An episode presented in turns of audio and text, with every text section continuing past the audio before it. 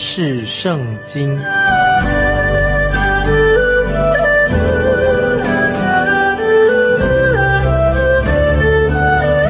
认识上帝的话，把上帝的话带到全世界。本节目是由认识圣经机构和环球广播电台联合制作，欢迎收听。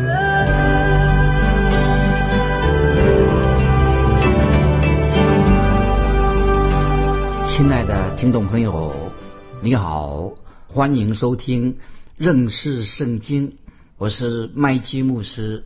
我们继续看彼得前书第四章第五节，他们必在那将要审判活人死人的主面前交账。注意这些经文，他们必在那将要审判活人死人的主面前交账。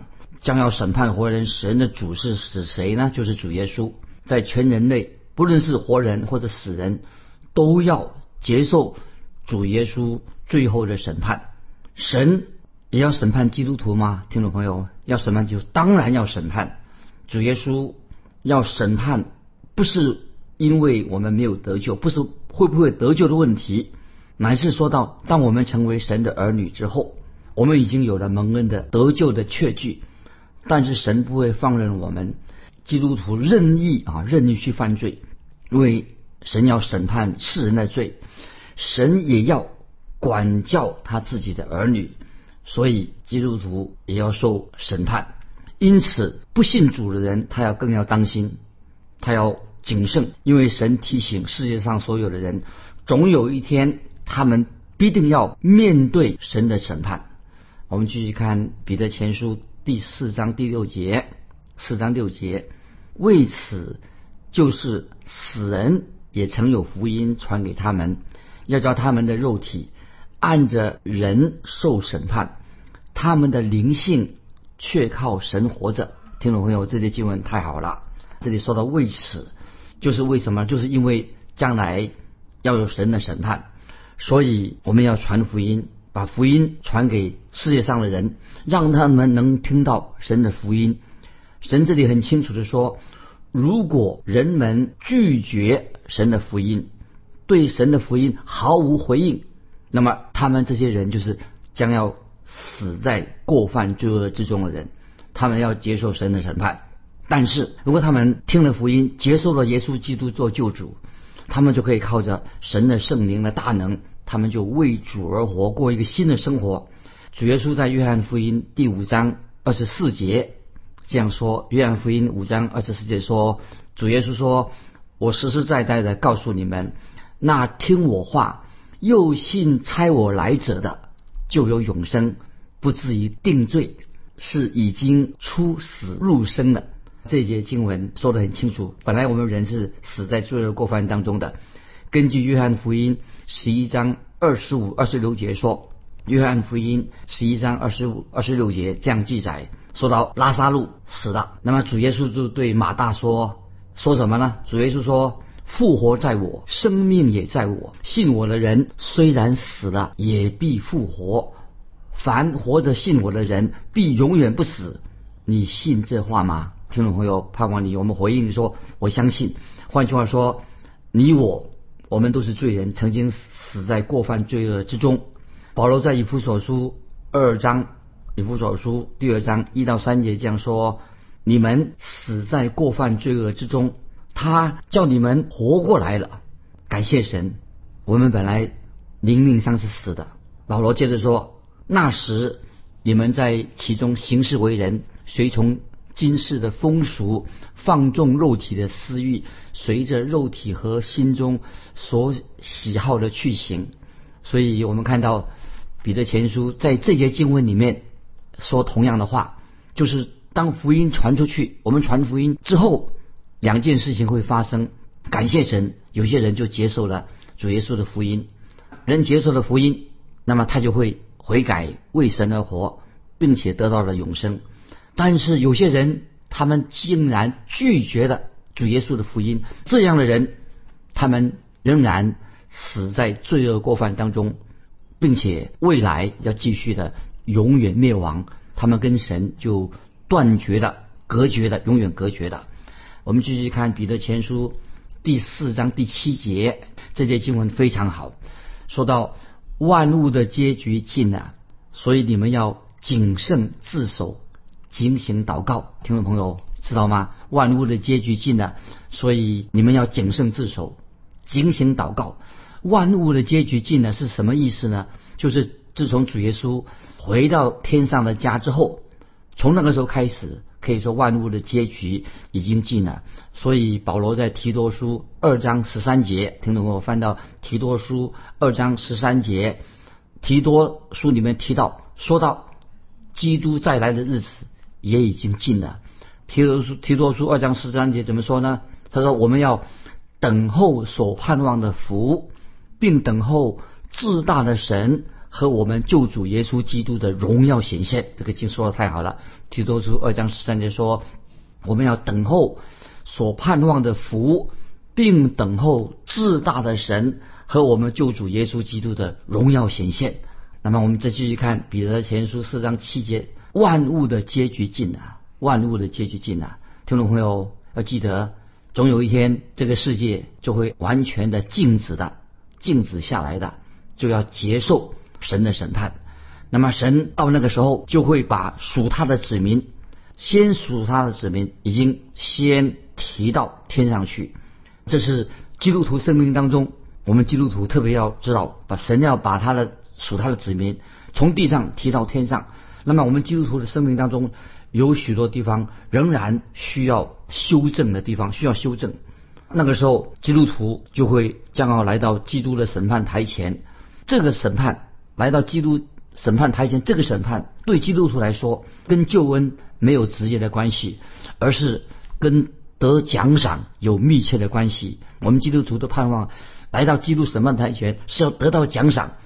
那么问题是说，我们有没有在世上，今天我们仍然有没有好好的为主而活？这是一个重要的问题，这是我们要为主而活啊一个很重要的原因。因为我们会为这样的事情，因此而受到主耶稣的审判。我们继续看彼得前书四章七节的下半，所以你们要谨慎自守，警醒祷告。听众朋友，你有没有谨慎自守、警醒祷告？彼得常用这个谨慎自守啊这几个字，谨慎自守，意思就是说，你们要做一个有智慧的基督徒，不要做个愚昧的基督徒，要做一个有智慧的基督徒。一个有智慧的基督徒，当然就要好好的读圣经，要认识圣经，要多多的明白圣经到底是教导什么。我自己很惊奇啊，很惊讶，怎么我虽然是做圣经的老师讲到的，奇怪，我怎么对圣经所认识的竟然这么的少啊？我觉得我对圣经是不是还不够多？我查考圣经的时候，越发现啊，自己对圣经的认识啊很有限，很有限。所以，亲爱的听众朋友，你要做一个警醒的有智慧的基督徒，所以你就要尽心尽心认真的来认识圣经。特别基督徒在这样一个邪恶的世代当中，听众朋友，你要做一个智慧人。在马太福音第十章十六节，主耶稣劝告我们，就是说，马太福音第十章十六节，主耶稣对门徒说，我差你们去，如同羊进入狼群，所以你们要灵巧像蛇，驯良像鸽子。听我把这个经文再念一遍，马太福音主耶稣对门徒说，十章六节，我差你们去，如同羊进入狼群，所以你们要灵巧像蛇，驯良像鸽子。听众朋友，今天我们面对今天的世界，你必须要灵巧像蛇，不然的话，我保证有一天你会被蛇反咬一口。这里也说到，你要精心祷告，就是我们基督徒常常要对主耶稣基督再来有这样的盼望，向神祷告。那么今天有些教会的祷告会，你有参加祷告会吗？有时祷告会好像死气沉沉的，因为去祷告的人没有期待主耶稣再来，没有期待，那么他们不知道主耶稣是永活的耶稣基督。所以听众朋友，我们现在要常常啊，要学习跟主耶稣对话，因为有一天，将来有一天，我们要跟主耶稣面对面，那时候就是要来到主耶稣的审判台前，主耶稣要跟我们说话。我一想到这一天的时候啊，听众朋友，我心里还有点害怕。所以听众朋友，现在我们要学习啊，要借着祷告跟主耶稣说话。我们继续看四章第八节，彼得前书第四章第八节，最要紧的是彼此切实相爱，因为爱能遮掩许多的罪，爱能遮掩许多的罪。听众朋友，最要紧是什么呢？就是彼此切实相爱，因为爱能遮掩许多的罪。彼得是针对我们基督徒之间的关系说的，在箴言第十章十二节，箴言十章十二节说，恨能挑起争端，爱能遮掩一切过犯啊！箴言十章十二节，恨能挑起争端，爱却能遮掩一切的过错。所以仇恨、憎恨会在教会当中就引起啊争端了。那么教会里面千万不可以有许多的小圈圈，不能弄小圈圈。那么彼此之间啊，教会之间小圈圈互相的排斥，这是不荣耀神的。但是圣经这里叫告诉我们，爱能遮掩一切的过错啊！我们继续看彼得前书四章第九节，你们要互相款待，不发怨言。款待是什么意思呢？互相款待什么意思啊？款待不是只限于在家里面吃饭请客吃饭。举个例子啊，今天有传道人常常他去出外讲道，传道人出外讲道、巡回讲道的时候，最需要就是一个安静的时刻。所以如果是招待传道人，把他放在旅馆里面，比住在别人家里面就好得多。他可以安静的预备圣经、祷告，因此就不必受干扰。如果如果你好好想要接待一个传道人的话，那么就请听众朋友啊，你就请他住在旅馆，帮他付付账单，请他吃饭，这样就最好了。那么接着说，互相款待，不发怨言。意思是什么意思呢？就是当你款待客人的时候、招待人的时候啊，要甘心乐意的，不要不甘心，就是要做一个愿意招待客人。我们继续看彼得前书第四章第十节，个人要照所得的恩赐彼此服侍，做神百般恩赐的好管家。听众朋友，你有恩赐吗？圣经告诉我们说，个人要照所得的恩赐彼此服侍，做神百般恩赐的好管家。听众朋友，我们个人要照着你已经得到了恩赐。恩赐什么意思呢？就是神给你一个赏赐，给你特别的才能。恩赐有很多种，属灵恩赐很多种。在哥林多教会里面，在哥林多前书十二章，保罗说到，像一个身体有许多的肢体，教会是一个身体，那么肢体每个肢体有许多的恩赐，不同的。不知道听众朋友你有什么恩赐没有？但是我知道，如果你是神的儿女，你一定可以在教会里面做服侍人，有服侍人的恩赐。我们继续看第十一节，彼得前书四章十一节，若有讲道的，要按着神的圣言讲；若有服侍人的，要按着神所赐的力量服侍，叫神在凡事上因耶稣基督得荣耀。原来荣耀全能都是他的，直到永永远远。阿们。听众朋友，如果一个人不讲解圣经，听众朋友记得，如果一个人他不教导圣经、不讲解圣经，那么这个人最好不要站站在讲台上。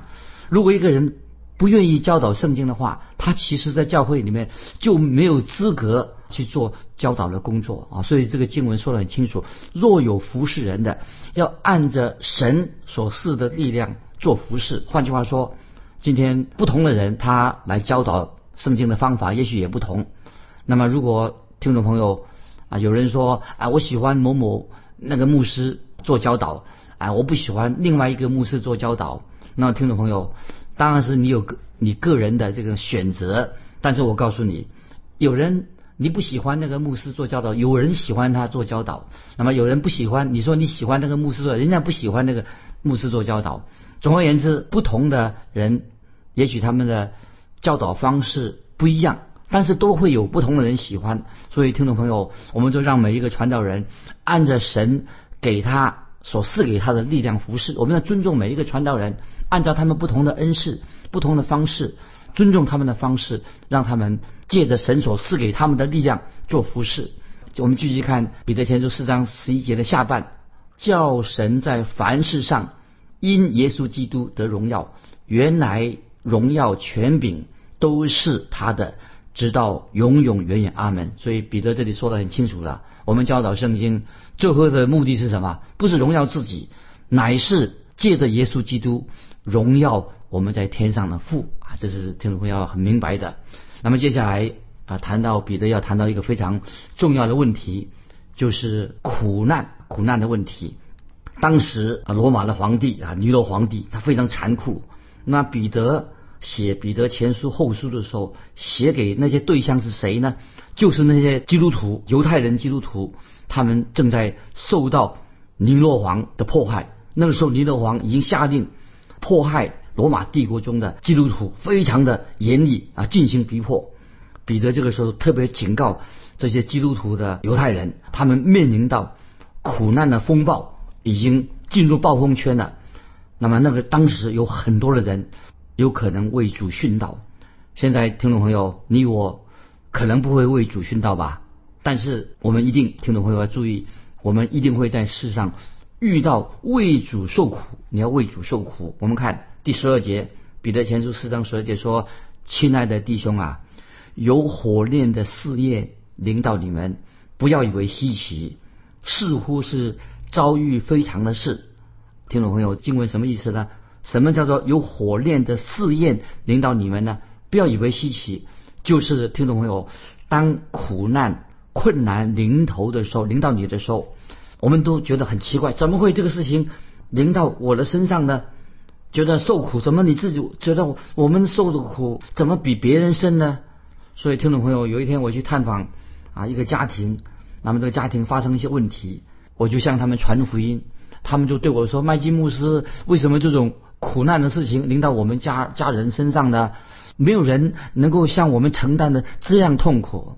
可是当然我安慰他，为他祷告。当我离开他们家之后，我又去另外一个家庭做探访，那么这个家庭也是经历到另外一个问题，他们家里面有亲人过世了。你知道这个家庭怎么说吗？他又对着麦基牧师，他对我说：麦基牧师，为什么这个事情发生在我们家中呢？这有谁能受得了这种痛苦呢？所以听众朋友，每个家庭都认为自己所遭遇的苦难都是最痛苦的，都会认为自己最苦，好像天下其他人别人没有受过这个这种痛苦。可是听众朋友，我不知道现在你的难题，你的痛苦是什么，你的灾难是什么。我敢说，你的灾难，你的痛苦并不稀奇，其实别人也有过跟你同样的痛苦，同样的困难，所以你的困难，你的痛苦不会比别人更难忍受。所以听众朋友，我们要求主给我们力量，如何面对这些苦难。使徒行传第九章十六节，使徒行传九章十六节记载的保罗他蒙召成为使徒。那么主主耶稣呼召保罗，主对他怎么说？主耶稣这样对他说：我也要指示你，为我的名必须受许多的苦难，为我的名必须受很多的苦难。这主耶稣呼召保罗成为使徒的时候，就主耶稣直接对他说：你要为我的名必须受很多的苦难。我们看到后来保罗果然受尽了各种的苦难。那么因此听众朋友，你现在面对的苦难，你不会比保罗多吧？听众朋友，千万不要把你的苦难当作说：哎呦，好好奇怪，这么特别啊，怎么只有我遇到这个苦难？这样你就犯了错漏的一种错误的啊想法当中。当医生或者告诉你告诉我得到一个重病，当医生，也许你真的觉得不敢相信，怎么会发生在我的身上？怎么不不是别人，是我呢？我得到这个重病呢？既然听众朋友有火炼的试验临到我们，听众朋友，我们每个人都要经历火炼的试验，这个是也许是很痛苦的。但是彼得前书四章十二节说，要我们不要以为稀奇，似乎遭遇到非常的事情。那今天有很多的信徒其实已经经历到苦难在他们身上，经过这种试炼了。所以患难绝对不是一个意外，我认为每一个基督徒他很正常，他会经历这种试炼在他的生命里面。彼得特别说得很清楚，在这里告诉我们说，不要以为奇怪的事情，其实每一个基督徒都会面临火炼的试炼。那就是火炼的试炼，什么意思呢？就是现在你已经落在火炉里面，融在火炉里面。大卫王也曾经说过，神试炼他，就像在火炉当中炼炼尽银子一样。所以听众朋友，这样的教导，整本圣经都教导，就是神试炼人，我们要经过试炼，就像火炉中炼银子一样，就像大卫所说的。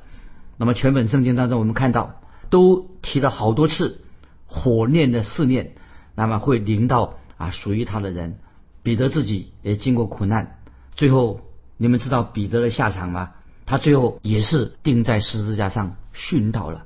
所以听众朋友，每一个每一次我们受苦的时候，要记得都是有神美好的旨意要临到我们，也要在火炉中像炼银子一样。这是圣经很清楚的教导。我们继续看彼得前书第四章十三节，看怎么说，倒要欢喜。所以火的试炼临到，是说啊要怎么样？四章十三节怎么说？倒要欢喜，因为你们是与基督一同受苦，使你们在他荣耀显现的时候可以欢喜快乐。听众朋友，我们要把这个彼得前书四章十三节啊，请你把它记起来。他说怎么说？四章十三说，倒要欢喜，因为你们是与基督一同受苦，使你们在他荣耀显现的时候可以欢喜快乐。听众朋友，想一想，为什么在我们遇到苦难，在试炼当中我们要欢喜呢？为什么呢？为什么要在试炼中还能欢喜呢？因为患难苦难是让我们对于基督再来要好好的做准备。这我在强调，听众朋友，为什么在试炼当中我们要欢喜快乐？为什么遇到患难的时候我们要欢喜呢？就是让我们对于主耶稣再来要好好的做准备。听众朋友，听明白了吗？就是让我们对于主耶稣再来要心里要做准备。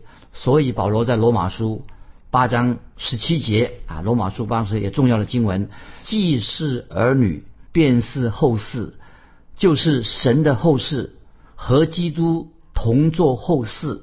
如果我们和他一同受苦，也必和他一同得荣耀。听众朋友，听明白了吗？保罗在罗马书八章十七节这样说，既是儿女，便是后嗣，就是神的后嗣，和基督同作后嗣。如果我们和他一同受苦，也必和他一同得荣耀。感谢神，听众朋友，你我都要面对一个事实，基督徒的生活，基督徒的生活不是天天欢喜快乐的，基督徒的生活并不是一帆风顺的。作为一个基督徒，没有捷径，没有捷径，也不是凡事都是一帆风顺的。所以基督徒的道路也不是那么啊容易走的。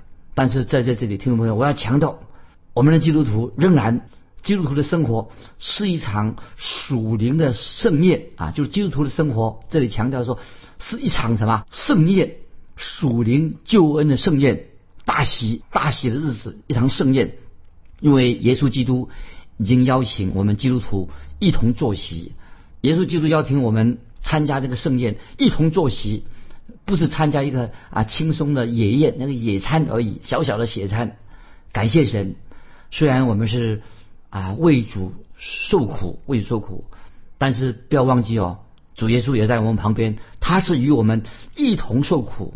所以等到有一天，当我们站在主的审判台前的时候，那么我们就会明白我们到底为什么受苦的原因。听众朋友，有的受苦的原因有些我们不知道，但是有一天，如果我们是是为主受苦，我们是与与主一同受苦，那么当我们站在神的面前的时候，就会明白受苦的原因是什么。但是我现在可以告诉你，那么我自己有时觉得自己很惭愧，当我见到保罗的时候，如果在荣耀中跟保罗一同坐席的时候啊，我会觉得很惭愧。或者有一天我跟彼得在荣耀中一同坐席的时候啊，我也见到西门彼得的时候，我也是觉得很惭愧，我对他实在非常的尊敬他。那么这里圣经说得很清楚，受苦啊，听众朋友听清楚了，受苦，为主受苦是我们基督徒生活的一部分重要的属灵功课。属灵功课是什么呢？就是为主受苦，基督徒的生活的一部分。因为在苦难当中，在受苦的时候啊，平时灵命不会成长，当苦难来临的时候，我们的灵命就是要开始成长了。所以听众朋友，你在受苦当中灵命有成长吗？有人说基督徒的婚姻，基督徒家庭生活啊，什么事情都很平顺的啊，都是啊幸福满满的。我不同意这种说法。我认为包括基督徒的家庭，有时候有忧愁，我有苦难也会临到啊基督徒的家。但是感谢神啊，我们在说今天神的邀请，我们听众朋友在神的荣耀中一同坐席，参加这个丰盛的一个盛宴啊。盛宴就是什么？就是与主一同受苦。所以我要问听众一个问题啊，如果我们当中听众朋友不晓得你的家有没有领到什么苦难啊，如果你愿意，欢迎你来写信给我分享，在你遇到你个人遇到苦难的时候，你怎么样面对啊？今天也许你说牧师，我遇到一些问题，欢迎你写信来啊，跟我们分享你如何在苦难当中，你灵命已经成长了，如何面对你的苦难。来信可以寄到环球电台认识圣经麦基牧师收。愿神祝福你，我们下次再见。